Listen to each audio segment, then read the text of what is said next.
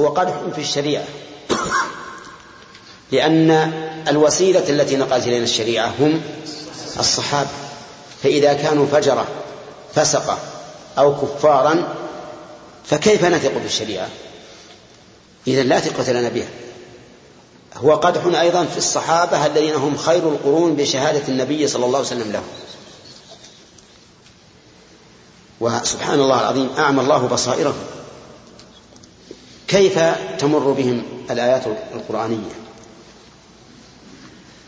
الواضحة في أن الصحابة رضي الله عنهم خير الأمة، محمد رسول الله الذين معه أشداء على الكفار رحماء بينهم تراهم ركعا سجدا يبتغون فضلا من الله ورضوانه، والسابقون الأولون من المهاجرين والأنصار والذين اتبعوهم بإحسان رضي الله عنهم ورضوا عنه. لقد رضي الله عن المؤمنين إذ يبايعونك تحت الشجرة لا يستوي منكم من أنفق من قبل الفتح وقاتل أولئك أعظم درجة من الذين أنفقوا من بعد وقاتلوا وكلا وعد الله الحسنى. والآيات في هذا كثيرة والأحاديث كثيرة. قال النبي عليه الصلاة والسلام لأحد لما اهتز به ومعه أبو بكر وعمر وعثمان: أثبت أحد أو اسكن فإنما عليك صديق فنبي وصديق وشهيدان. لكن نسأل الله العافية، الهوى يعمي ويسم. قال: ولأجله سل البغاة سيوفهم ظنا بأنهم ذو إحسان. البغاة الخارجون على الأئمة سلوا سيوفهم ظنوا أنهم محسنون. فيأتي الإنسان يقول: هذا الخليفة يشرب الخمر، فيقول الثاني: الله أكبر إنه لكافر، فيقول الثالث: جهز السيف، ويقول الرابع: انفروا خفافا وثقالا. فيخرجون على الإمام بمثل هذا التأويل. والإمام الذي يشرب الخمر والذي يزني والذي يعاقر النساء هل يكون كافرا؟ أبدا لا يكون كافرا، لكنه فاسق لا شك، ولكنه لا يجوز أن يخرج عليه، لأن النبي عليه الصلاة والسلام قال: لا، إلا أن تروا كفرا بواحا عندكم فيه من الله برهان. شوف الشروط ثلاثة: تروا كفرا بواحا عندكم فيه من الله برهان. فالظن لا يكفي حتى ترى بعينك، كفرا بواحا صريحا اللي فيه احتمال أنه كفر أو فسق لا يبيح الخروج عليه، بواحا بمقتضى ظنك أو بمقتضى الدليل الشرعي. الدليل الشرعي: عندكم فيه من الله برهان، عندكم فيه من الله برهان. قال العلماء: البرهان هو الدليل القاطع. فالمسألة عظيمة جدا. ثم الخروج أيضا مع تمام الشروط المجيزة له لا بد من شرط رابع، وهو أنه يزول هذا الشيء بالخروج، يزول هذا الشيء بالخروج.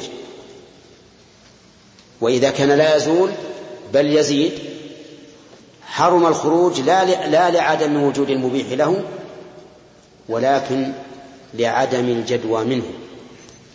لو خرج 10 من الناس بعد أن رأوا كفرا بواحا عندهم فيه من الله برهان، وخرج 10 على الدولة، على دولة كل واحد معه 60، والثاني سيف، والثالث مخلب، والرابع عصا، والخامس حجر، وهكذا. وقالوا: نخرج على دولة عندها دبابات وقنابل وصواريخ، ماذا يكون خروجهم؟ يكون خروجهم جنونا لا يحل لهم لا بشرع ولا بعقل. فلا بد من تهيئة يكون بها زوال هذا المنكر الذي رأينا أنه كفر بواح عندنا فيه من الله برهان. أما أن يخرج طائفة ثم تطحن، ويطحن من وراءها من هو خير، فلا شك أن هذا سفه وضرر. ولهذا أنكر الإمام أبو حنيفة رحمه الله مثل هذا، وقالوا إنهم يخرجون للأمر بالمعروف والنهي عن المنكر. قال نعم، لكن ما يفعلون أكبر مما يخرجون من أجله. فالحاصل أن التأويل هو كل بلية، هو الذي جعل البغاة يخرجون على من؟ على الأئمة، حتى حصلت الشرور والفتن. قال ولأجله سل البغاة سيوفهم ظنا بأنهم ذو إحسان، ولكنهم والله ذو إساءة على أنفسهم وعلى غيرهم. ولأجله قد قال أهل الاعتزال مقالة هدت قوى الإيمان. ما الذي قالوا؟ قالوا إن الله سبحانه وتعالى لا يتكلم، وإن الله لا يحب ولا يرضى، فأنكروا المحبة وأنكروا الكلام وأنكروا كل الصفات، لأنهم يدعون أن إثباتها يستلزم التمثيل أو التجسيم أو الإشراك، على خلاف بينهم. نعم، ولأجله قد قال أهل الاعتزال مقالة هدت قوى الإيمان. ولأجله قالوا بأن كلامه سبحانه خلق من الأكوان. ولأجله قد كذبت بقضائه شبه المجوس العابد النيران، وهم القدرية، كذبوا بقضاء الله. القدرية طائفة من الأمة ينتسبون للأمة، يقولون إن الله سبحانه وتعالى لا علاقة له بفعل العبد، لا علاقة له بفعل العبد، ولا يدري عن العبد إلا إذا فعل العبد. انتبه، يقولون إن الله لا يدري عن العبد إطلاقا، ولا له تصرف فيه، ولا يعلم عن فعله إلا إذا فعله. فأنكروا العلم وأنكروا الكتابة وأنكروا المشيئة وأنكروا الخلق، وهذا رأي غلاتهم. أما المقتصدون منهم فقالوا إن الله يعلم ولكنه لا يقدر، يعلم إن العبد بيفعل لكن ما يقدر يغير، لأن فعل العبد بمشيئة من؟ بمشيئة العبد، ما له في علاقة. أيهم خير، هؤلاء ولا الغلاة؟ طيب، كلهم شر الحقيقة. الغلاة قالوا لا يعلم ولا يشاء ولا يخلق، ما له دخل بالعبد، ولا يدري عن العبد إلا إذا علم، مثل ما أني أنا لا أدري عنك إلا إذا شفت الشيء أمامي. والذين الذي استقر رأيهم عليه قالوا إنه يعلم لكن لا يشاء ولا يخلق، يعلم أن العبد يفعل كذا لكن ما يقدر يغير، لأن فعل العبد ليس بمشيئة الله. على كل حال هؤلاء القدرية يقول المؤلف إنهم شبه المجوس. كيف كانوا شبه المجوس؟ ما وجه المشابهة؟ المجوس يقولون إن الكون له خالقان اثنان، فكل ما يحدث فيه فهو إما من خلق النور وإما من خلق الظلمة، كل ما يحدث في الكون فهو إما من الظلمة وإما من النور، إن كان خيرا فهو من النور، إن كان شرا فهو من الظلمة. فجعلوا للخلق خالقين. هؤلاء القدرية جعلوا للحوادث خالقين، حوادث من فعل الله كإنزال المطر وإنبات الأرض والإحياء والإماتة، وحوادث من فعل العبد، فالأولى تختص بالله والثانية تختص بالعبد. إذن للحوادث خالقا. طيب، ولهذا قال شبه المجوس العابد النيران. ولأجله قد خلدوا أهل الكبائر في الجحيم كعابد الأوثان. الله أكبر. من هؤلاء؟ المعتزلة والخوارج، كلاهما يخلد أهل الكبائر في الجحيم كما يخلد عابد الأوثان. رجل زنى ولكن لم يتب من الزنا، في نفسه أنه لو حصلت له امرأة ثانية زنا بها ومات قبل أن يتوب. ورجل مشرك بالله منذ ميز حتى مات،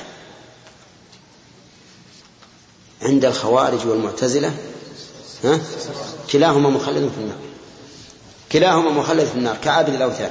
نعم. يقول ولأجله قد خلدوا أهل الكبائر في الجحيم كعابد الأوثان، ولأجله قد أنكروا لشفاعة المختار فيهم غاية النكران. نعم. هم يقولون إن أهل الكبائر ما فيهم شفاعة، كما أن أهل الإشراك ليس فيهم شفاعة، بناء على أن أهل الكبائر مخلدون في النار، والمخلد في النار ما تنفع فيه الشفاعة، لا تنفع فيه الشفاعة، وهذا واضح. ولأجله ضرب الإمام بصوتهم صديق أهل السنة الشيبان. من؟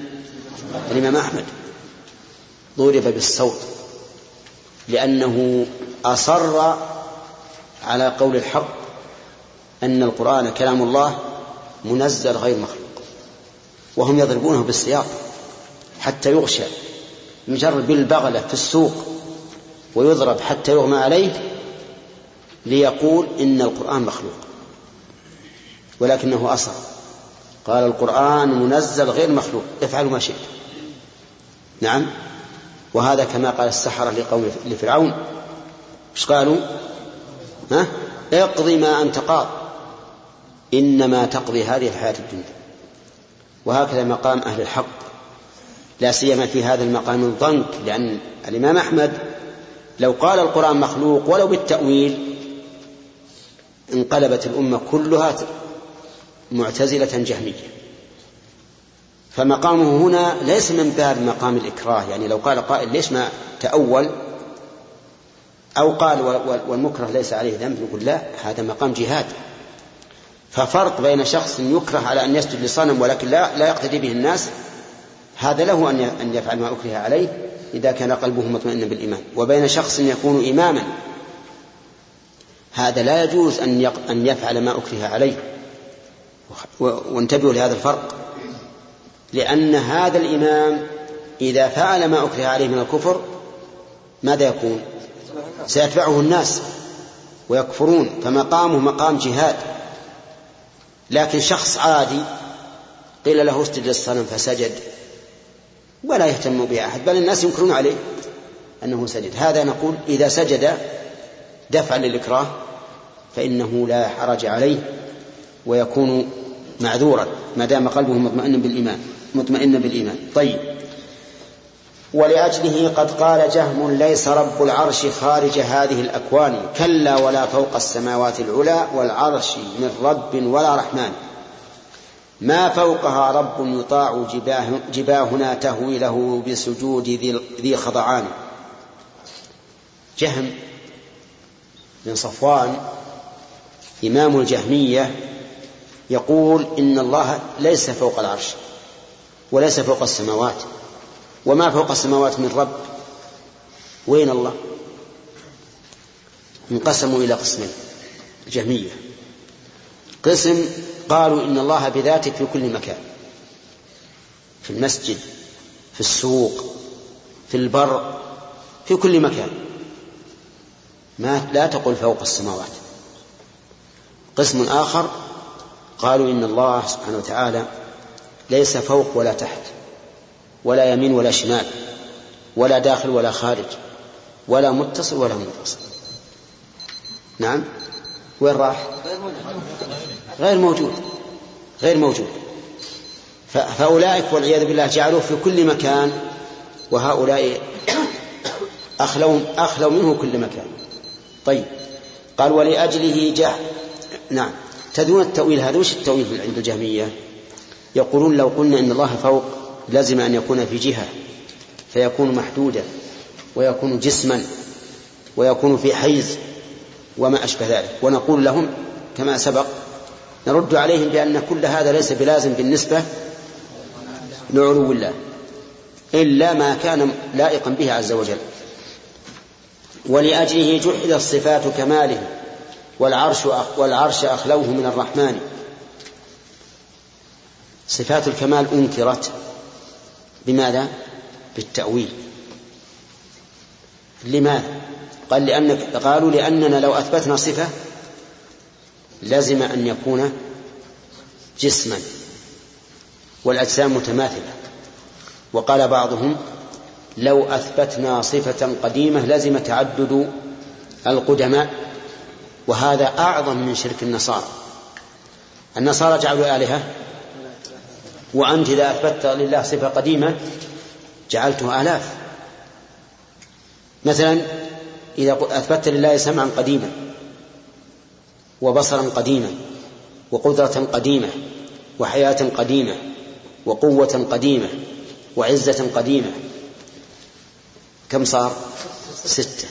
وهكذا كل ما زدت صفة زدت ربا، فيقول هذا شرك.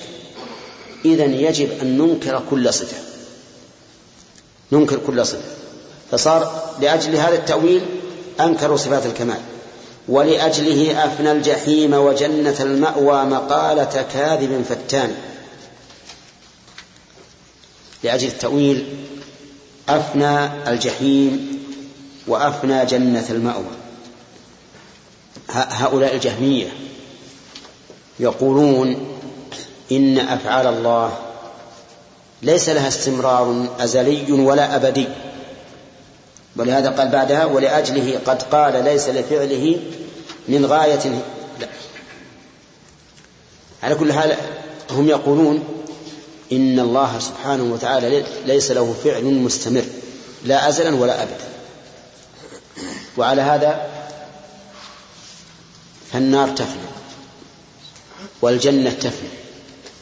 ومر علينا أظن فيما سبق أنهم يقولون بفناء الجنة وفناء النار، وبعضهم قال تفنى الحركات دون الذوات، حتى إن الإنسان إذا كان يريد أن يأكل ثمرة من الجنة وأخذ الثمرة ليوصلها إلى فمه وجاء وقت الفناء، بقي هكذا يده في هذه الثمرة إلى متى؟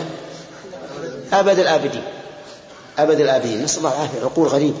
على كل حال هم يقولون بفناء الجنة والنار تأويلا باطلا. ولأجله قد قال ليس لفعله من غاية هي حكمة الديان. هذا أيضا من مذهب جهم إنكار الحكمة. يقول إن أفعال الله غير معللة، ما لها حكمة، يفعل هكذا يفعل هكذا، ليس لها غاية حميدة كذا يا هداية الله. ليش؟ لأنك لو جعلت لأفعاله حكمة صيرته يفعل لغرض، لغرض، والذي يفعل لغرض ناقص، لأنه لا يكمل إلا بهذا الغرض. ولهذا من قواعدهم الفاسدة إن الله منزه عن الأعراض والأبعاض والأغراض، كلمة مسجوعة حلوة في لفظها لكنها مرة في معناها. منزه عن الأعراض يعني عن الصفات، والأبعاض يعني عن اليدين والوجه والعين، والأغراض عن الحكمة، ليس لفعله حكمة. فأهدروا جميع ما يدل عليه اسم الحكيم، حكيم بلا طيب.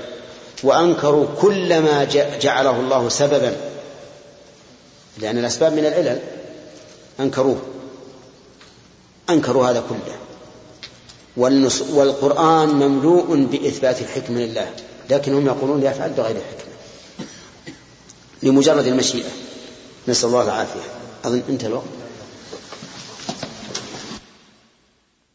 أجمعين. نكمل على الكلام على ما قاله ابن القيم رحمه الله في جناية التأويل.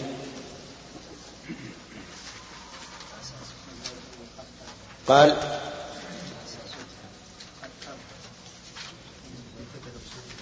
ولأجله قد قال ليس لفعله من غاية، قرأنا هذا. ولأجله قد كذبوا بنزوله نحو السماء بنصف ليل ثاني. ولأجله أي لأجل التأويل، كذبوا بنزول الله تعالى إلى السماء الدنيا في النصف الثاني من الليل، فقالوا إن معنى قوله صلى الله عليه وسلم ينزل ربنا ينزل أمر ربنا أو رحمة ربنا أو ملك ربنا، وقد سبق الجواب على هذا التحريف في الحقيقة. قال ولأجله قد جعل ولأجله زعموا الكتاب عبارة وحكاية عن ذلك القرآن، ما عندنا شيء سوى المخلوق والقرآن لم يسمع من الرحمن. لأجله زعموا أن القرآن عبارة وحكاية عن كلام الله، وهؤلاء هم الكلابية والأشعرية. قالوا إن كلام الله لا يسمع وليس بحروف، لكنه هو المعنى القائم بنفسه، وأن الله سبحانه وتعالى خلق أصواتا تسمع عبارة عن هذا الكلام أو حكاية عن هذا الكلام. ولهذا قال المؤلف ماذا كلام الله قط حقيقة لكن مجاز، ويح ذا البهتان. هذه كلمة توجع ووعيد لهذا البهتان الذي ذهب إليه هؤلاء. هم إذا جعلوا الكلام عبارة عن المعنى القائم بالنفس، فهل يسمى المعنى القائم بالنفس؟ هل يسمى كلاما؟ أبدا. وقول القائل إن الكلام لفي الفؤاد وإنما جعل اللسان على الفؤاد دليلا، يقولون إن القائل لهذا البيت هو الأخطل النصراني المشهور، وبعضهم أنكر أن يكون قاله لأنه لم يوجد في ديوانه. وأيا كان فإنه لا حجة به، لأن معنى قوله إن الكلام لا في الفؤاد يعني أن الكلام الرصين الذي يعتبر ما كان خارجا من القلب، وأما الكلام الهذيان فهو الذي يكون على اللسان. فالكلام الرصين الحقيقي المفيد هو الذي يخرج من القلب، فالإنسان يقدر أولا بقلبه ثم ينطق بلسانه، لكن لا يمكن أن يقال إنه متكلم حتى ينطق باللسان. قال ولأجله قتل ابن نصر أحمد ذاك الخزاعي العظيم الشان، إذ قال ذا القرآن نفس كلامه ما ذاك مخلوق من الأكوان. هذا أحمد بن نصر رحمه الله هو الرجل الثاني الذي وقف أمام المحنة في عهد الإمام أحمد بن حنبل رحمه الله، فإن هذين الرجلين أصرا على أن يقول إن القرآن كلام الله غير مخلوق، فقتل أحمد بن نصر رحمه الله. وأما الإمام أحمد فنجا. قال وهو الذي جر ابن سينا والأولى قالوا مقالته على الكفران. ابن سينا والأولى الذين قالوا مقالته على الكفران فتأولوا خلق السماوات العلى وحدوثها بحقيقة الإمكان. نعم، ابن سينا وشيعته من الفلاسفة قالوا إنه ليس هناك خالق ومخلوق، وأن خلق السماوات معناها إمكان حدوثها هذا معنى خلقه، وأنها وجدت ووجودها دليل على الإمكان، أما أن يكون هناك خالق فلا. وتأولوا الخلق بمعنى إمكان الحدوث. وتأولوا علم الإله وقوله وصفاته بالسلب والبطلان. قالوا إن الله سبحانه وتعالى ليس له صفة هي وجودية، بل كل صفاته سلبية، حتى قالوا لا صح أن تقول بأن الله موجود، هذا غير صحيح، لأنه لا يجوز أن يثبت لله صفة وجودية، بل كل صفاته سلبية. ومع هذا أيضا يقولون إنه تخيل لا حقيقة له، لكن الرسل جاءوا بهذا التخيل من أجل أن يستقيم الناس على ما أريد منهم، وإلا ما فيه رب ولا صفات رب ولا جنة ولا نار ولا يوم آخر، وإنما الرسل صورت هذا تصويرا قصصيا من أجل أن يستقيم الناس على ما طلبت منهم الرسل. وتأول البعث الذي جاءت به رسل الإله لهذه الأبدان لفراقها لعناصر قد ركبت حتى تعود بسيطة الأركان. البعث الذي هو إخراج الناس من قبورهم لرب العالمين أحياء بعد الموت، قالوا ليس هذا المراد بالبعث. المراد بالبعث بعث الروح من عالم المادة إلى عالم الروح، أي أنها تخرج من عناصر المادة من البدن إلى عالم الأرواح. والحقيقة أن هذا تحريف لا ليس بعده تحريف، لأننا إذا قلنا أن هذا هو البعث فحقيقته أن هذا هو إيش؟ هو الموت. الموت أن تفارق الروح البدن، تفارق العنصر المادي إلى عنصر الأرواح الغيبي، هذا ليس ببعث، هذا حقيقته أنه الموت. لكن لتحريفهم زعموا أن هذا هو البعث، وأنكروا أن يكون هناك بعث للأبدان، قالوا الأبدان تفنى وتذهب ولا يمكن أن تبعث مرة أخرى. يقول: وهو الذي جر القرامطة الأولى يتأولون شرائع الإيمان. القرامطة أصلهم شيعة روافض، لكن تطورت والعياذ بالله بدعتهم حتى قالوا إن للإسلام ظاهرا وباطنا. الظاهر ما نعرفه من الصلاة والزكاة والصيام والحج، وهذا لا يؤمر به إلا العامة ولا يقوم به إلا العامة، فالأنبياء عوام وتابعوهم على هذا الدين الظاهر عوام. والدين الحقيقي هو الدين الباطني، ولهذا يسمون الباطنية. وهذا الدين الباطني لا يؤمر به إلا خواص الناس وهم أولياؤهم، ولهذا تأولوا حتى الدين أو حتى الشريعة العملية تأولوها، كما تأول هؤلاء الشريعة العلمية في صفات الله وغيره، تأولوها حرفوها.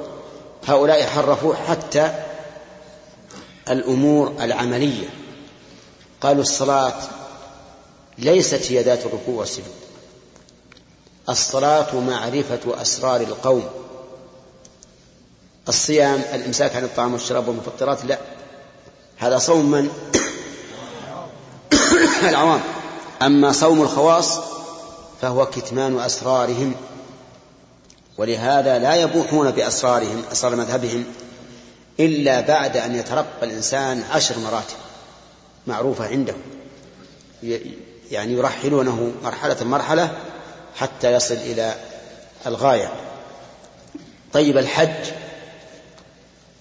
الحج قالوا إنه زيارة أوليائهم، بدل ما تزور الكعبة، لا، هذا حج العوام. حج الخواص أن تذهب إلى الولي الفلاني حيا كان أو ميتا وتقصده، هذا هو الحج. الزكاة ليست بذل المال للفقراء والمساكين والعامل عليها إلى آخره، ولكنها بذل المال في تنمية مذاهبهم والبناء على قبور أوليائهم وما أشبه ذلك. نعم، وهو الذي جر النصير وحزبه. نعم، فتأول العملية مثل تأول العلمي عندكم بلا فرقان. ما هو العلمي؟ ما يتعلق بالعقائد، والعملي ما يتعلق بالجوارح بأعمال الجوارح. الباطنية قرامطة تأول الأمرين جميعا، هم في مذهبهم العلمي كمذهب الفلاسفة تماما يقولون كل اليوم الآخر وأسماء الله وصفات الله، بل والله عز وجل كل تخيل.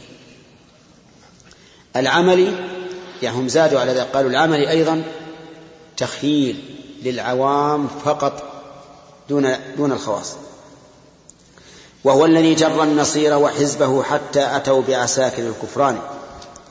النصير هو نصير الدين الطوسي، عليه من الله ما يستحق. هذا الرجل رافض، استبطنه الخليفة وجعله من بطانته، فخانه أعظم خيانة، وقاد التتار إلى دخول بغداد، فدخل التتار بغداد وقتلوا الخليفة، وقتلوا أمما لا يحصيهم إلا الله من العلماء والعباد والزهاد وغيرهم، حتى أن ابن الأثير رحمه الله لما أراد أن يتكلم على محنتهم قال إنني كنت أقدم رجلا وأؤخر أخرى أن أذكر تاريخهم، لأنه تاريخ والعياذ بالله عظيم فظيع شنيع، لكن نظرا لأن التاريخ لا بد أن يذكر ذكرت محنتهم. وكان يقول من محنتهم أن 10 منهم أو 5 أو 2 أو 3 يدخلون الزقاق السوق ويدقون البيوت ويخرجون الرجال ويأتون بحجر بل بحجرين ويقولون للرجل ضع رأسك على هذا الحجر، ويقولون لأخيه اضرب رأس أخيك بالحجر الثاني، ويفعل ذلك لا يدافعون عن أنفسهم، يعني أنزل الله في قلوبهم الرعب. ويخرجون المرأة وهي حامل فيبقرون بطنها ويخرجون ولدها يتحرك أمامها ثم يقتلونه، نسأل الله العافية. يعني نسأل الله العافية. إذا رأيت ما جرى تقول سبحان الحليم الذي لا يؤاخذ عباده بما صنع. فهم يقول ابن القيم فجرى على الإسلام أعظم محنة وخمارها فينا إلى ذا الآن، يعني جرى على الإسلام محنة عظيمة سقطت به الدولة العباسية، وخمارها فينا يعني ما زالت هذه الفتنة إلى وقت ابن القيم في القرن 8، وهي كانت في سنة 650 يعني قبل 100 سنة، وما زالت آثارها. ثم قال وجميع ما في الكون من بدع وأحداث تخالف موجب القرآن فأساسها التأويل ذو البطلان لا تأويل أهل العلم والإيمان. إذن عرفنا الآن أن أساس البلاء في الإسلام هو التأويل، لا في الأمور العلمية ولا في الأمور العملية، حتى في مسائل الفقه الذين يخالفون الأقوال الصحيحة التي دلت عليها النصوص إنما خالفوها من أجل إيش؟ من أجل التأويل، يؤولون النصوص فيخالفون مراد الشارع. نعم إلى هنا وجميع ما في الكون. ابدأ. وجميع ما في الكون من بدع وأحداث تخالف موجب القرآن. موجب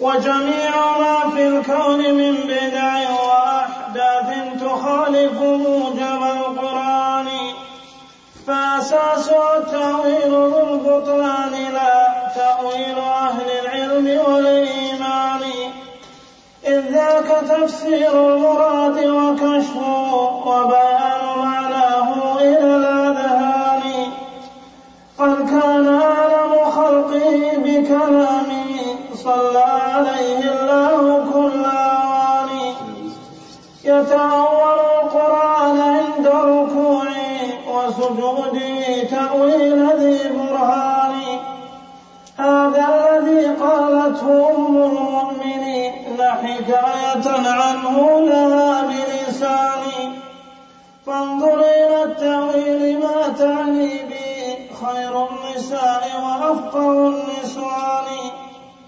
أتظنها تعني به صرفا عن المعنى القوي لغير ذي الرجحان، وانظر إلى التأويل حين يقول علمه لعبد الله بالقرآن، ماذا أراد به سوى تفسيري.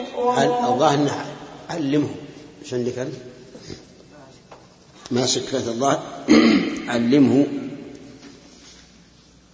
لأن الرسول قال اللهم فقهه في الدين وعلمه التأويل. نعم شكل ايش؟ علمه إيه؟ تختلف النسخ إيه؟ على كل الله أنه علمه. نعم وانظر إلى التأويل حين يقول علمه لعبد الله في القرآن، ماذا أراد به سوى تفسيره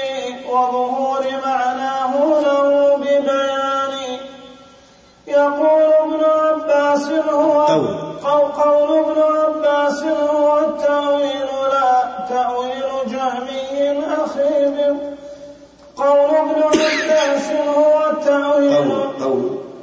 قول ابن عباس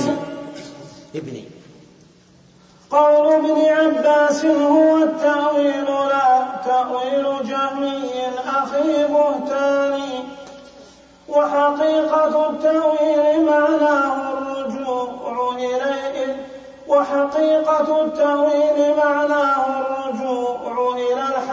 الحقيقة لا إلى البطلان.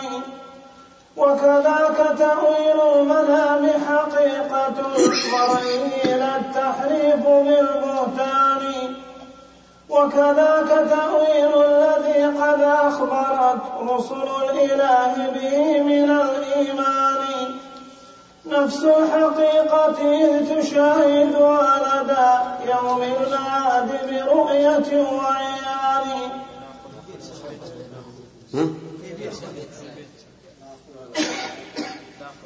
لا خلف بعد لا خلف بين أئمة التفسير في هذا وذلك واضح البرهان.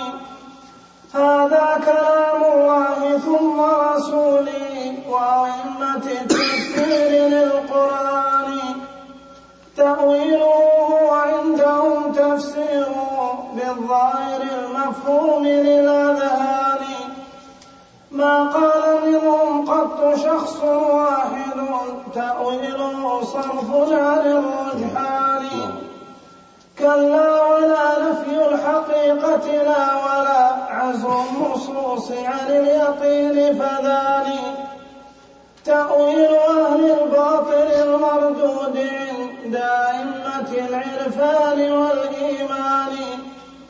وهو الذي لا شك في بطلانه والله يقضي فيه بالبطلان. فجعلته لللفظ معنى غير معناه لديهم باصطلاح ثاني.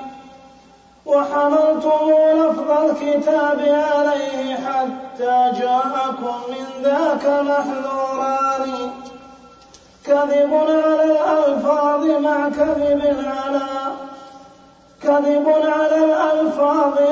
من قال كذبان مقبوحان. وتراهما أمران أقبح منهما جحد الهدى وشهادة البهتان. إذ يشهدون الزور أن مراده غير الحقيقة وهي ذو بطلان. ذكر المؤلف رحمه الله في هذه الأبيات أن التأويل الذي أبطله والذي حصل فيه كل البدع والأحداث، ذكر أن هناك تأويلا صحيحا وهو التأويل الذي قاله أهل العلم والإيمان. ولهذا قال لا تأويل أهل العلم والإيمان إذ ذاك تفسير المراد وكشفه وبيان معناه إلى الأذهان. هذا التأويل بمعنى التفسير، لأن التأويل الذي ذكرنا أنه أصل البلاء هو صرف اللفظ عن المعنى الراجح إلى المعنى المرجوح، هذا هو التحريف، هذا هو التأويل الذي أبطله ابن القيم. وحقيقة أمره أنه تحريف. هناك تأويل بمعنى التفسير وهو كشف المعنى وإيضاح وبيانه، هذا التأويل صحيح. ولهذا قال إذ ذاك تفسير المراد وكشفه وبيان معناه إلى الأذهان. وهذا يستعمله العلماء أهل العلم والإيمان. فمثلا يقول ابن جرير وهو إمام المفسرين بالأثر، يقول عندما يتكلم على تفسير الآية القول في تأويل قوله تعالى كذا وكذا، القول في تأويل يعني في تفسير. وسمي التفسير تأويلا لأنه بيان لما يقول إليه اللفظ، فإن تفسير اللفظ بمعنى بيان لما يقول إليه وأصل التأويل مأخوذ من الأول وهو الرجوع. قال قد كان أعلم خلقه بكلامه صلى عليه الله كل أوان. آمين. محمد رسول الله صلى الله عليه وسلم هو أعلم الخلق بكلام الله لا شك في هذا. يتأول القرآن عند ركوعه وسجوده تأويل ذي برهان، فإنه عليه الصلاة والسلام لما نزل قول الله تعالى إذا جاء نصر الله والفتح ورأيت الناس يدخلون في دين الله أفواجا فسبح بحمد ربك واستغفره إنه كان توابا. عرف عليه الصلاة والسلام أن هذا دنو وأجله، وأن الله أمره أن يختم عمره بهذا الدعاء سبح بحمد ربك واستغفره، فكان يكثر أن يقول في ركوعه وسجوده سبحانك اللهم ربنا وبحمدك اللهم اغفر لي. تقول عائشة رضي الله عنها هذا الذي قالته. نعم، يتأول القرآن عند ركوعه وسجوده تأويل ذي برهان أي ذي علم ودليل. هذا الذي قالته أم المؤمنين حكاية عنه لها بلسان. ماذا قالت لما قالت كان يكثر أن يقول في ركوعه وسجوده سبحانك اللهم ربنا وبحمدك؟ قالت يتأول القرآن. يتأول القرآن ماذا تعني به؟ ماذا تعني بالتأويل هنا؟ هل تعني أنه يصرف القرآن عن ظاهره إلى معنى يخالف الظاهر؟ لا، يتأول القرآن يعمل به، لأن حقيقة المأمور ومآله العمل به. حقيقة المأمور ومآله العمل به. فمثلا إذا أمر الله بشيء فلنا فيه تأويلان. التأويل الأول تفسير، والتأويل الثاني فعله والعمل به. فقول عائشة يتأول القرآن ليس معناه يفسره، يفسر معنى سبح بحمد ربك واستغفره، لكن معنى يعمل به. والعمل بالشيء بالمأمور به يعتبر تأويلا، لأنه إظهار للمأمور به حتى يكون مشاهدا، حتى يكون مشاهدا. كما أن تأويل الخبر إذا وقع يسمى تأويلا، لأنه ظهور للمخبر به أو للمخبر عنه حتى يشاهد ويرى. فالحاصل يا أخواني أن التأويل يراد به التفسير، ويراد به عين المؤول، فإن كان مأمورا به فتأويله فعل المأمور به، إذا كان مخبرا عنه فتأويله وقوع المخبر عنه حتى يشاهد ويرى. طيب، قال فانظر إلى التأويل ما تعني به خير النساء وأفقه النسوان. أما كون عائشة أفقه النسوان فهذا أمر يعرفه من عرف حالها، وأنها تعتبر فقيهة النساء رضي الله عنها. وأما كونها خير النساء فهذا من الأمور المختلف فيها عند أهل السنة، فمنهم من قال إن خير النساء عائشة، لأن النبي صلى الله عليه وسلم قال كمل من الرجال كثير وكمل من النساء آسية امرأة فرعون ومريم بنت عمران وفضل عائشة على النساء وخديجة بنت خويلد وفضل عائشة على النساء كفضل الثريد على سائر الطعام. قالوا فذكر أنه كمل من النساء فلانة وفلانة وفلانة وفضل عائشة على النساء، وهذا عام كفضل الثريد على سائر الطعام. وكأن ابن القيم في هذا الكلام يذهب هذا المذهب، ولكن مر علينا في العقيدة أن الصحيح أن عائشة لها مزية، وخديجة لها مزية، وفاطمة لها مزية، ومريم لها مزية، كل واحدة من الأخرى خير من الأخرى من وجه آخر. طيب، أتظنها تعني به صرفا عن المعنى القوي لغير ذي الرجحان؟ الجواب لا، لا تريد به أي بالتأويل صرف اللفظ عن المعنى القوي يعني الظاهر للمعنى الذي ليس براجح، للمعنى الذي ليس براجح. ولهذا قال لغير ذي الرجحان. وانظر إلى التأويل حين يقول علمه لعبد الله في القرآن. من القائل؟ الرسول عليه الصلاة والسلام قال لعبد الله بن العباس اللهم فقهه في الدين وعلمه التأويل، يعني التفسير. قال ماذا أراد به سوى تفسيره وظهور معناه له ببيانه؟ قول ابن عباس هو التأويل، يعني هو التأويل حقيقة التفسير، لا تأويل جهمي أخي بهتان. الجهمي ماذا يعني بالتأويل؟ التحريف، لكن ما معناه عنده؟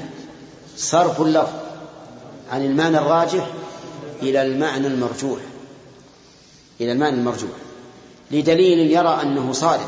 يرى الجهمي وغيره من هذا التحريف أن هذا الدليل صارف، والدليل الصارف عندهم هو العقل كما مر علينا كثيرا. قال وحقيقة التأويل معناه الرجوع إلى الحقيقة لا إلى البطلان. أما الجهمي وغيره فحقيقة التأويل عنهم هو الرجوع إلى المعنى الباطل الذي يخالف ظاهر اللفظ. وكذاك تأويل المنام حقيقة المرئي لا التحريف بالبهتان. تأويل المنام لما رفع يوسف أبويه على العرش وخروا له سجدا ماذا قال؟ قال هذا تأويل رؤياي من قبل. معنى هذا تأويلها أي هذا وقوعها، وقوع هذه الرؤيا، لأن الرؤيا التي كانت رأى 11 كوكبا والشمس والقمر رأيتهم من ساجدين، هذه رؤيا تصوير فقط. لما وقع الأمر ورفع أبويه العرش وخروا له سجدا قال هذا تأويل، أي وقوع ما رآه في منامه مشاهدا. يقول وكذاك تأويل الذي قد أخبرت رسل الله به من الإيمان نفس الحقيقة إذ تشاهدها لدى يوم المعاد برؤية وعيان. الرسل عليهم الصلاة والسلام أخبرت بما يكون يوم القيامة، نعم، فمتى تأويله الذي هو وقوع هذا المخبر به؟ يوم القيامة، كما قال الله تعالى هل ينظرون إلا تأويله يوم يأتي تأويلهم يقول الذين نسوه من قبل قد جاءت رسل ربنا بالحق. نسوه من قبل يعني تركوه، ليس النسيان الذي هو الذهول عن الشيء المعلوم، بل المراد نسوه أي تركوه. فهل لنا من شفعاء فيشفعوا لنا أو نرد فنعمل غير الذي كنا نعمل؟ قال الله تعالى قد خسروا أنفسهم وضل عنهم ما كانوا يفترون. طيب نفس الحقيقة تشاهدها لدى يوم المعاد برؤية وعيان لا خلف بين أئمة التفسير في هذا وذلك واضح البرهان. هذا كلام الله ثم رسوله وأئمة التفسير للقرآن، تأويله هو عندهم تفسيره بالظاهر المفهوم للأذهان، ما قال منهم قط شخص واحد تأويله صرف عن الرجحان. من الذي قال أن التأويل صرف عن الرجحان؟ الجهمية وأهل البدع. أما كلام الله وكلام رسوله وكلام أئمة التفسير وكلام أئمة المسلمين فالتأويل عندهم له معنيان لا ثالث لهما، ما هو؟ التفسير والحقيقة التي يؤول إليها الكلام، إن كان خبرا فبوقوع المخبر به، وإن كان طلبا فبامتثاله والعمل به. كذا مثال الثاني قول عائشة كان النبي صلى الله عليه وسلم يكثر أن يقول في ركوعه وسجوده سبحانك اللهم ربنا وبحمدك تأول القرآن. مثال الثاني قوله تعالى هل ينظرون إلا تأويله يوم يأتي تأويله يقول الذين نسوه من قبل قد جاء رسول ربنا بالحق، ما قال منهم قط شخص واحد تأويله صرف عن الرجحان، كلا ولا نفي الحقيقة، يعني ما قال منهم شخص قط إن التأويل نفي الحقيقة، لا ولا عزب النصوص عن اليقين فذاني تأويل أهل الباطل. أهل الباطل عزل النصوص عن اليقين وقالوا إن دلالتها على المعنى لا تفيد اليقين. وإذا لم تفيد اليقين فلنا الحق بتأويلها وصرفها عن ظاهرها، وهذه مكابرة، لأن في النصوص ما يفيد اليقين قطعا. فاستواء الله على العرش أي علوه عليه تدل عليه النصوص يقينا أو لا، لأنه في 7 مواضع ذكر في القرآن ما فيه موضع واحد قال الله فيه إنه استولى على العرش أبدا، في كل المواضع استوى على العرش بهذا اللفظ. نعم أو استوى، نعم أو الرحمن على العرش استوى مثلا. قال ونافع تأويل أهل الباطل المردود عند أئمتي، فدان تأويل أهل الباطل المردود عند أئمتي العرفان والإيمان، وهو الذي لا شك في بطلانه والله يقضي فيه بالبطلان. الجملة الأخيرة والله يقضي ظاهر أنها دعائية، أن ابن القيم رحمه الله سأل الله أن يقضي ببطلان هذا التأويل حتى لا يغتر الناس به. فجعلتم لللفظ معنى غير معناه لديهم باصطلاح ثاني، لدى من؟ لدى أئمة العرفان باصطلاح ثاني. وحملتم لفظ الكتاب عليه حتى جاءكم من ذاك محذوران. المحذور الأول كذب على الألفاظ، حيث قالوا إنها تدل على كذا، وكذب على من قالها حيث قالوا إن مراده كذا. فعندنا الآن في تأويل أهل التحريف محذوران، الأول الكذب على الألفاظ، مثلا وجاء ربك ظاهر اللفظ ايش؟ جاء هو بنفسه، لكنهم قالوا جاء أمر ربك فكذبوا على اللفظ وقالوا المراد به جاء أمر ربك، وكذبوا على من تكلم بهذا اللفظ من هو؟ الله، فقالوا إن الله أراد بقوله وجاء ربك وجاء أمر ربك فكذبوا على الله. إذن هنا كذبان، الكذب الأول على النصوص اللفظ، والثاني على من قالها، كذبان مقبوحان وكلاهما أمران وتلاهما أمران أقبح منهم جحد الهدى وشهادة البهتان. صحيح ترتب على هذا أنهم جحدوا الحق وأشادوا بإيش؟ بالباطل، فقالوا مثلا استوى على العرش ليس معناه على، فجحدوا الحق وأشادوا بالمعنى الباطل وهو استولى. ونحن الآن نبين هذه المحاذير الأربعة. استوى على العرش ما ظاهر اللفظ؟ أنه استوى استواء حقيقيا على العرش. هم قالوا المراد باستوى العرش استولى، فكذبوا على ايش؟ على اللفظ. ثم إن الله أراد بقوله استوى على العرش الاستواء الحقيقي العلو عليه، وهم قالوا إن الله لم يرد ذلك ولكن أراد الاستيلاء، فكذبوا على من؟ على الله. طيب هذا اثنين. ثالثا الذي تلا هذين الأمرين، كذبوا بالحق الذي هو الاستواء على العرش وجحدوه، ثم أثبتوا معنى باطلا وهو الاستيلاء فكذبوا بالحق وأشادوا بالباطل. ولهذا قال وتلاهما أمران أقبح منهما جحد الهدى وشهادة البهتان، أي شهدوا بأنه استولى ولم يستول، إذ يشهدون الزور أن مراده غير الحقيقة وهي ذو بطلان، يعني يرون أن الحقيقة باطلة وأن المراد سواه. نسأل الله السلامة والهداية. لا الليلة ما في تصير.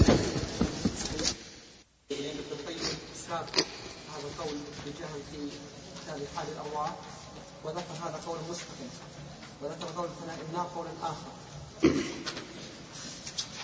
نحكي قول هذا. لكن ذكر أن القول بفناء الجنة والنار قول كاذب.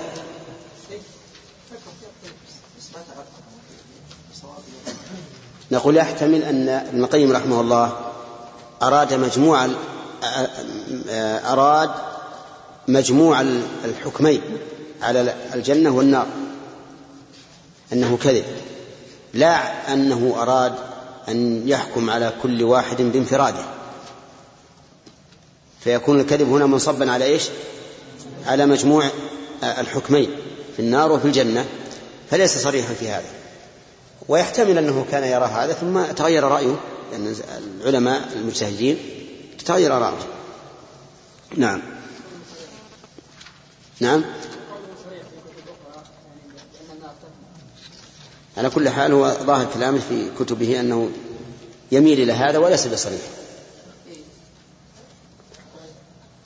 بسم الله الرحمن الرحيم. فصل فيما يلزم مدعي التأويل لتصحيح دعواه. فيما يلزم مدعي التأويل لتصحيح. وعليكم في ذا وظائف أربع والله ليس لكم بهن يدان، منها دليل صارف لللفظ عن موضوع الأصلي بالبرهان، إذ مدعي نفس الحقيقة مدعي للأصل لم يحتج إلى برهان، فإذا استقام لكم دليل الصرف يا هيهات طولبتم بأمر ثاني، وهو احتمال اللفظ للمعنى الذي قلتم هو المقصود بالتبيان، فإذا أتيتم ذاك طولبتم بأمر ثالث من بعد هذا الثاني، إذ قلتم إن المراد كذا فماذا أدلكم أتخرص الكهان،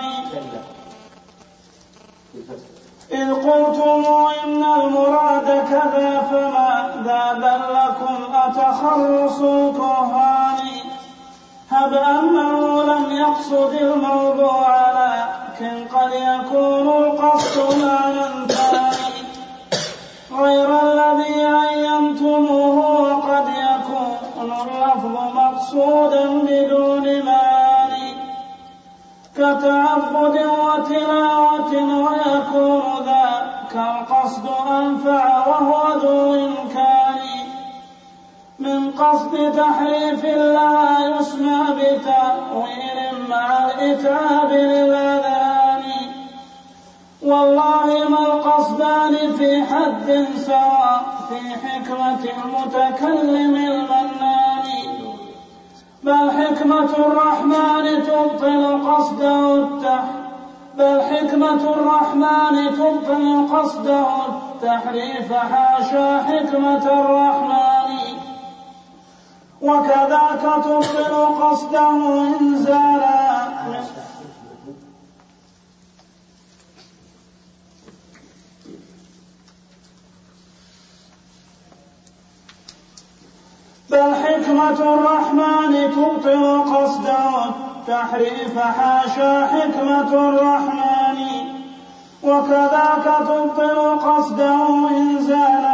من غير معنى واضح التبيان، وهما طريقا فرقتين كلاهما عن مقصد القرآن منحرفان.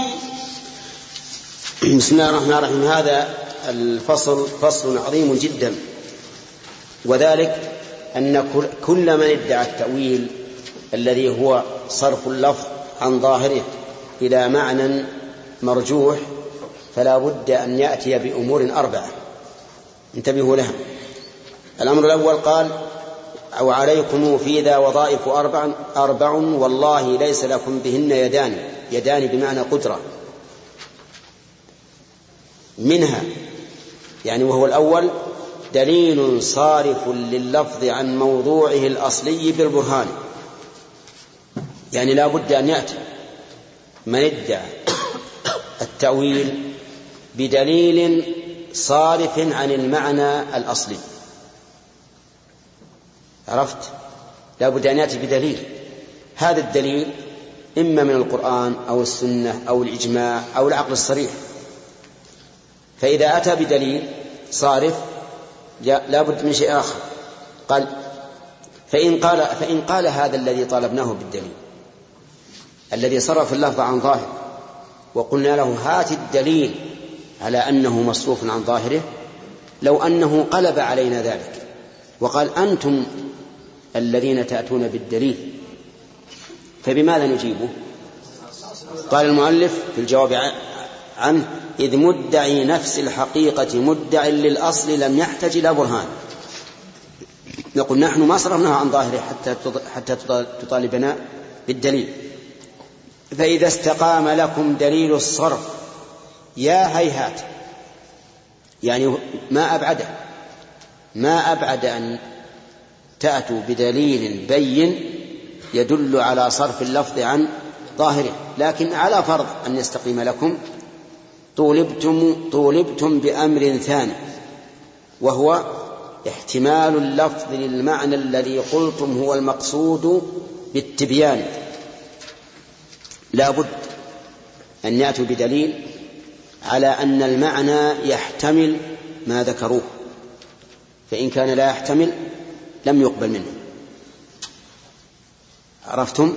فمثلا هل يمكن أن يحتمل قول الله تعالى الرحمن على العرش استوى أن يحتمل معنى استولى؟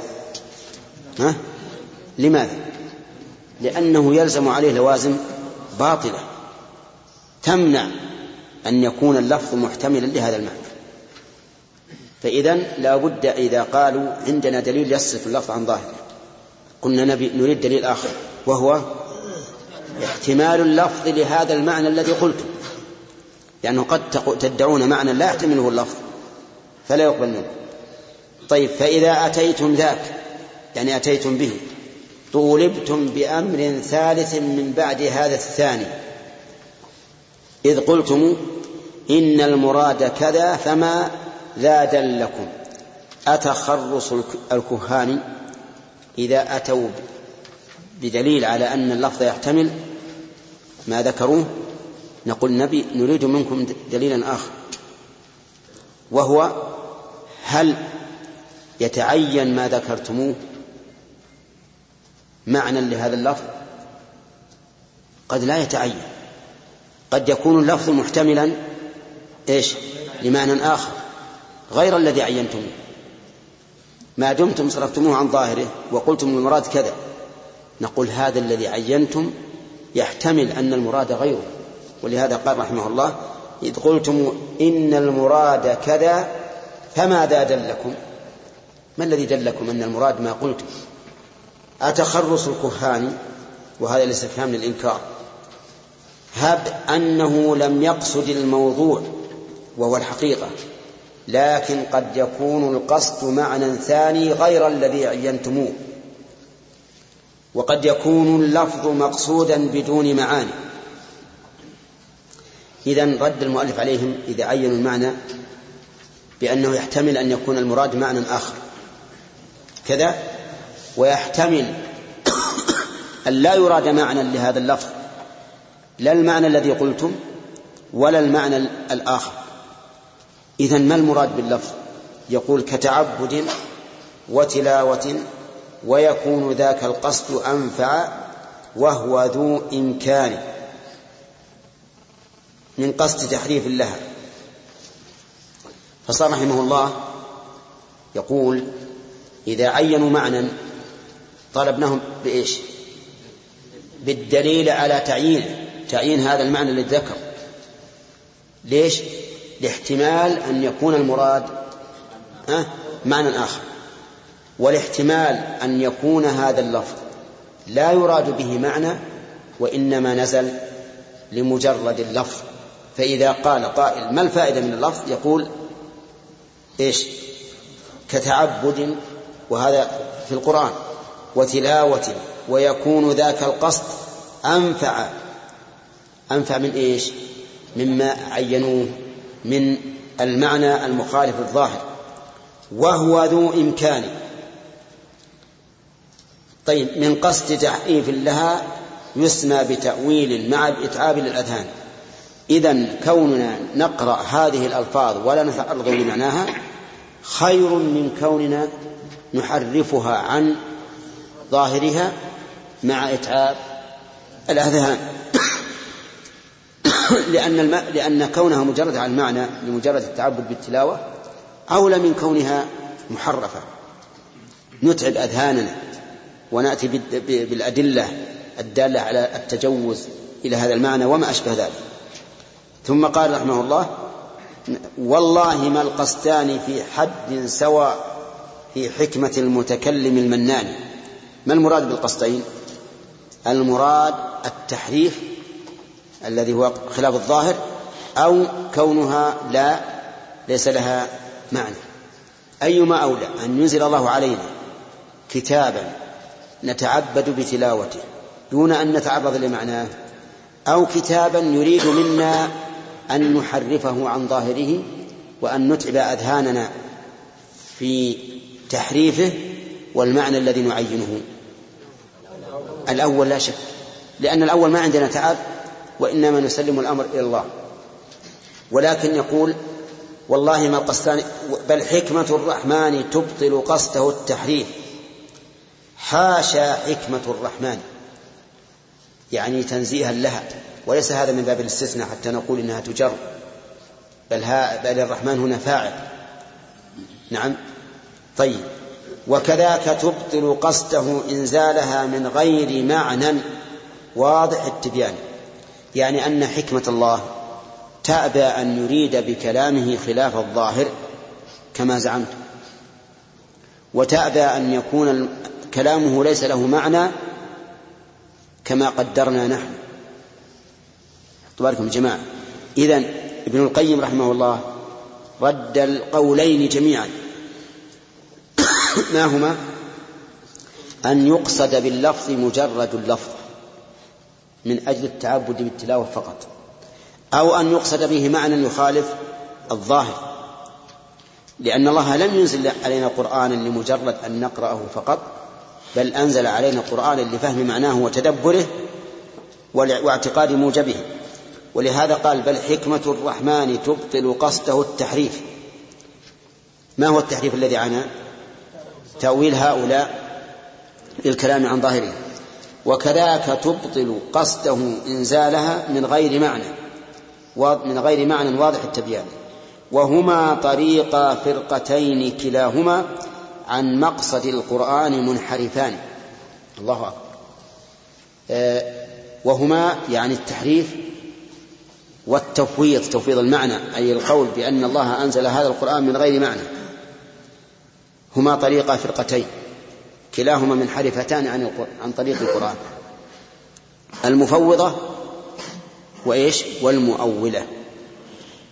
وقد ادعى كثير من المتأخرين الذين لا يعرفون مذهب السلف حقيقة، ادعى أن مذهب السلف هو التفويض، أي أننا نقرأ ولا نتكلم عن المعنى، وقال هذا هو مذهب السلف. وقال إن مذهب أهل السنة ينقسم إلى قسمين. انتبه، مذهب أهل السنة ينقسم إلى قسمين: تفويض وتأويل. ولكنه أخطأ في ذلك. نقول إن مذهب أهل السنة لا هذا ولا هذا. فأهل السنة يثبتون المعنى ويقولون: حاشا لله أن ينزل علينا قرآنا ليس له معنى لمجرد التلاوة، لأن هذا شبه عبث. ولكنه أنزل علينا قرآنا ليتدبروا آياته وليتذكر أولو الألباب، فلا بد من فهم معناه، وإن خفي على بعض الناس فإن الراسخين في العلم يعلمونه. فهؤلاء الذين قسموا مذهب السنة إلى قسمين نقول أخطأتم. أولا في جعلكم المؤولة من أهل السنة، فإن المؤولة خالفوا السنة في تأويله. والثاني جعلكم التفويض من مذهب أهل السنة، فإن أهل السنة بريئون من ذلك، حتى إن شيخ الإسلام ابن تيمية رحمه الله قال: إن مذهب أهل التفويض من شر أقوال أهل البدع والإلحاد. شف، من شر أقوال أهل البدع والإلحاد.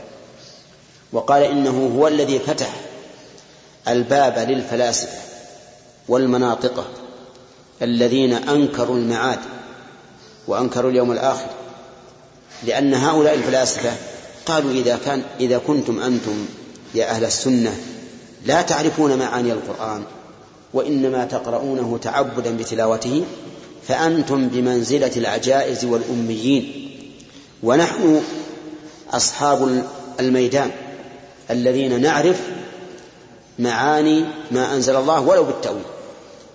فلهذا فتح هؤلاء المفوضة الباب لأهل التأويل حتى لأهل الفلاسفة وشبهه. ومن ثم نجد في كلام بعض العلماء المحققين كالنووي رحمه الله أن طريقة السلف أسلم وطريقة الخلف أعلم وأحكم. وهذه العبارة وصف شيخ الإسلام من قالها بالغباوة، فقال رحمه الله: قال بعض الأغبياء طريقة السلف أسلم وطريقة الخلف أعلم وأحكم. ولا شك أن هذه عبارة كذب ومتناقضة. أما كونها متناقضة فلأنه إذا كانت طريقة السلف أسلم لازم أن تكون أعلم وأحكم، لأننا لا نعلم سلامة إلا بعلم وحكمة، بعلم بمعرفة أسباب السلامة وحكمة في سلوك هذه الأسباب. وثانيا، كيف تكون طريقة الخلف أعلم وأحكم وهم الذين حرفوا الكلمة عن مواضعه؟ وكيف تكون طريقة السلف أعلم من طريق النبي صلى الله عليه وسلم والصحابة وخلفائه الراشدين؟ وكيف تكون أعلم؟ وهذه أقوال السلف كلها طافحة متضافرة ظاهرة في إثبات المعنى.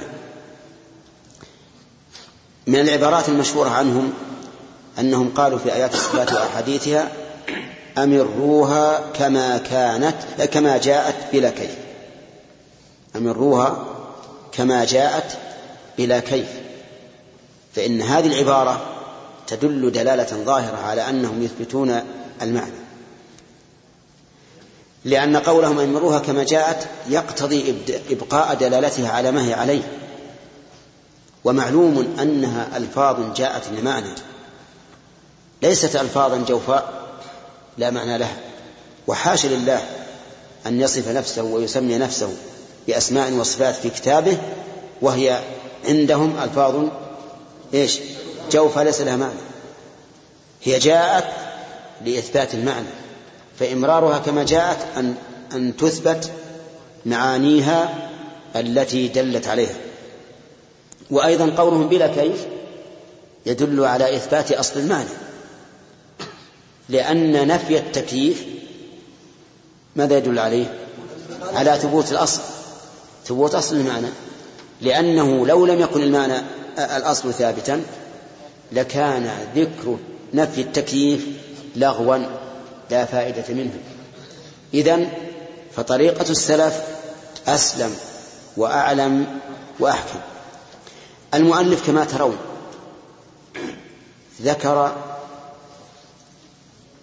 كم وجها؟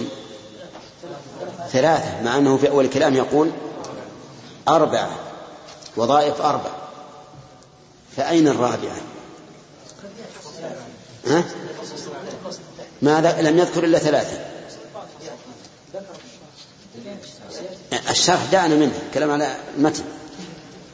الرابع أن يثبتوا أن اللفظ يحتمل المعنى الذي عينوه في السياق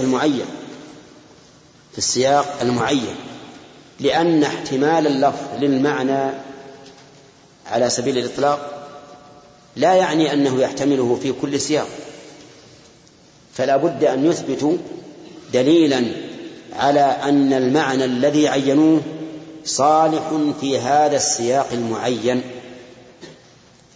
لأن احتمال اللفظ للمعنى على سبيل الإطلاق لا يستلزم أن يحتمله في كل سياق، أليس كذلك؟ فقد يكون في السياق ما يمنع المعنى الذي يحتمله اللفظ في غير هذا السياق، وهذا كثير في القرآن والسنة، ألفاظ لها معاني لكنها لا تصلح للمعاني المطلقة في هذا السياق المعين. فمثلا إذا قالوا إن استولى يمكن أن تأتي بمعنى استولى يمكن أن تأتي بمعنى استولى، نقول لكن نحتاج إلى دليل يدل على أنها تحتمله في هذا السياق المعين. دعنا من كونها تحتمله على سبيل الإطلاق، هذا قد نقر به، لكن لا بد أن تقيم دليلا على احتمالها لهذا المعنى في هذا السياق المعين. وأضرب لكم مثلا القرية تطلق على المساكن وعلى الساكن، صح، لكنها في موضع لا تصلح للساكن وفي موضع لا تصلح للمساكن. ففي قوله تعالى وكم من قرية أهلكناها وهي ظالمة، هل تصلح القرية هنا للمساكن؟ ليش؟ ها؟ لأنها لا تظلم ولا تهلك، الذي يهلك أهلها كما قال تعالى في قوم هود فأصبحوا لا يرى إلا مساكنهم. طيب، وفي قوله تبارك وتعالى إنا مهلكوا أهل هذه القرية، القرية هنا تصلح للساكن؟ تصلح للساكن؟ إنا مهلكوا أهل هذه القرية يتعين الساكن؟ لا إله إلا الله، تتعين المساكن. فكروا يا أخي، تتعين للمساكن أهل هذه القرية، أهل مضاف للقرية، فلو قلنا القرية هنا للساكن صار المعنى إن مهلكوا أهل فأهل القرية الآن أهل القرية، أهل هم الساكن والقرية المساكن، فهنا القرية لا تصلح للساكن. إذن نقول لهؤلاء المؤولين الوظيفة الرابعة عليكم أن تثبتوا أن المعنى أن اللفظ صالح للمعنى الذي عينتموه في هذا السياق المعين. فصارت الوظائف التي يطالبون بها أربع. نعم.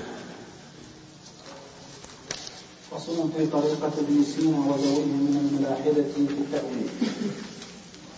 وأتى ابن سينا بعد ذا بطريقة أخرى ولم يأنف من الكفران، قال المراد حقائق الألفاظ تخيلا وتقريبا إلى الأذهان عجزت عن الإدراك للمعقولين لا في مثال الحس كالصبيان كي يبرز المعقول في صور من المحسوس مقبولا لدى الأذهان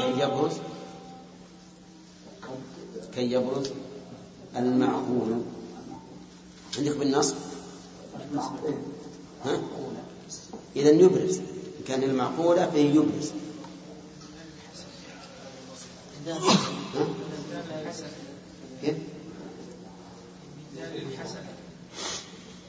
في مدار الحسن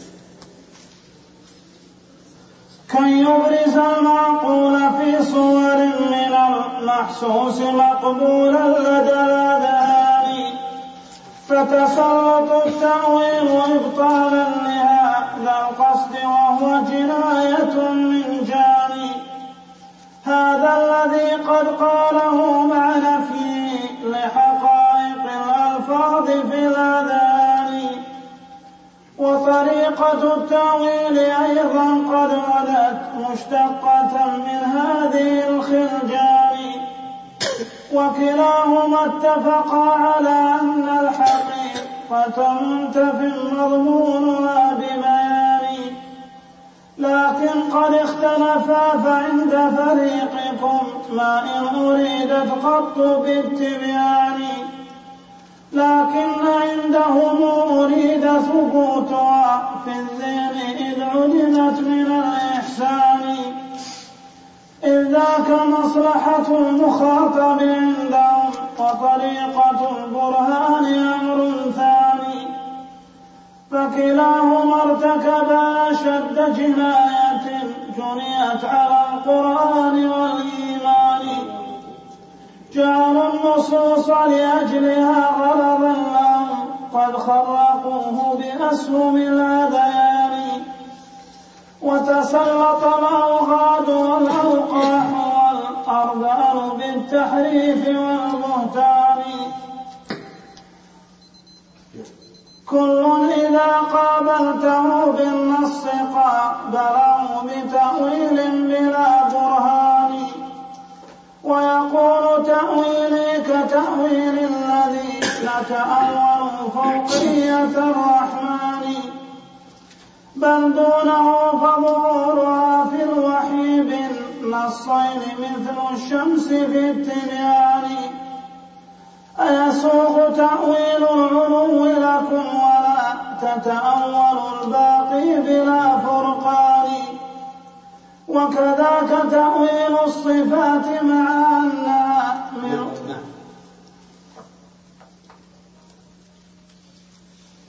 وكذاك تأويل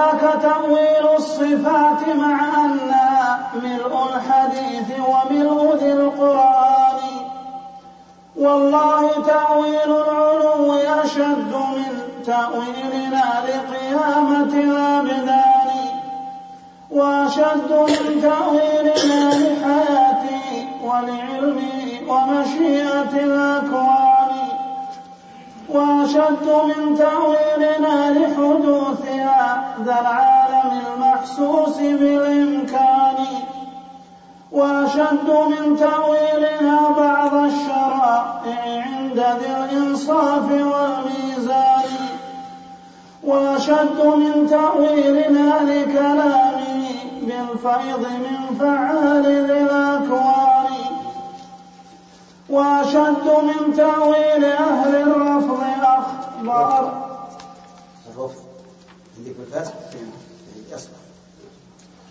وأشد من تأويل أهل الرفض أخبار الفضائل حاز الشيخان، وأشد من تأويل كل مؤول نصا بأن مراده الوحيان، أبان مراده نصا أبان مراده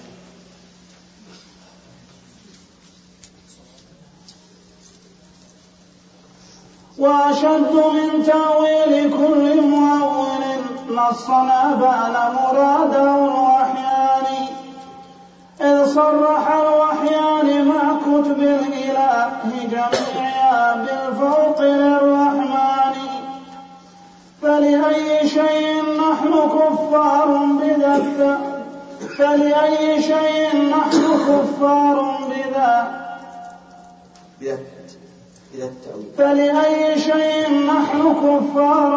التأويل، بل أنتم على الإيمان، إنا تأولنا وأنتم قد تأولتم فهاتوا واضح الفرقان، ألكم على تأويلكم أجران حيث لنا على تأويلنا وزران، هذه مقالتهم لكم في كتبهم منها نقلناها بلا عدوان، ردوا عليهم إن قدرتم أو فنحوا عن طريق عساكر الإيمان، لا تحطمنكم جنودهم كحطم السيل ما لاقى من الديدان، وكذا نطالبكم بأمر رابع والله ليس لكم بذا إمكان، وهو الجواب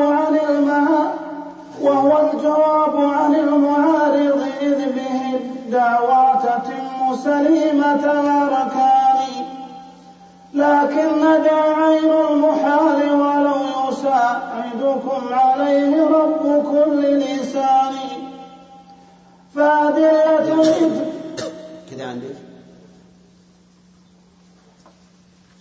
لكن ذا عين المحال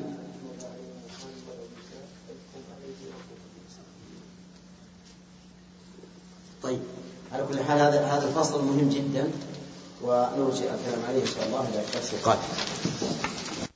الشرح وقفنا عليها.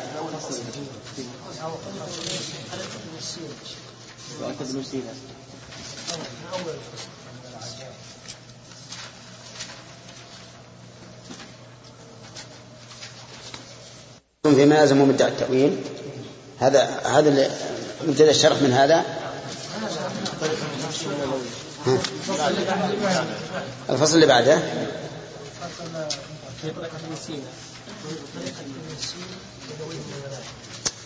أبدا ما شرحنا حتى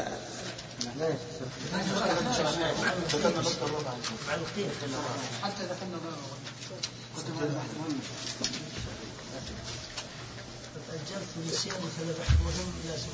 فلأي شيء نحن كفار بذا التأويل، ما شأن هذا يا شيخ؟ أنت وصلت إلى الفصل وقلت هذا يحتاج بحث شرح. إيه نعم، هذا أو بذلك هذا قرئ هذا ولا ما إيه هذه قرأنا ولا شرحنا. أحسنتم، تمام. أي هذا اللي أنا أريد، يعني معنى الشرح. الظاهر أننا في الشرح هنا.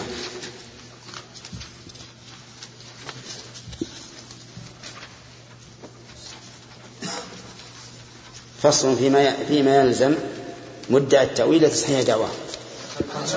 هذا مشروع الفصل اللي بعده في طريقة ابن سينا وذويه، هذا قرئ ولم يشرح. طيب، ما في. بسم الله الرحمن الرحيم. قال المؤلف رحمه الله: فصل في طريقة ابن سينا وذويه من الملاحدة في التأويل. سبق لنا التأويل الذي أوله أهل البدع من الجهمية والمعتزلة وغيرهم في باب الصفات، وكذلك أيضا الذين أولوا نصوص المعاد وقالوا إن المعاد لا حقيقة له، وأولوا الأعمال أيضا وقالوا إن العبادات لا حقيقة لها، وأن الحقيقة هي ما هو موجود عندهم، وأن للإسلام ظاهر وباطن.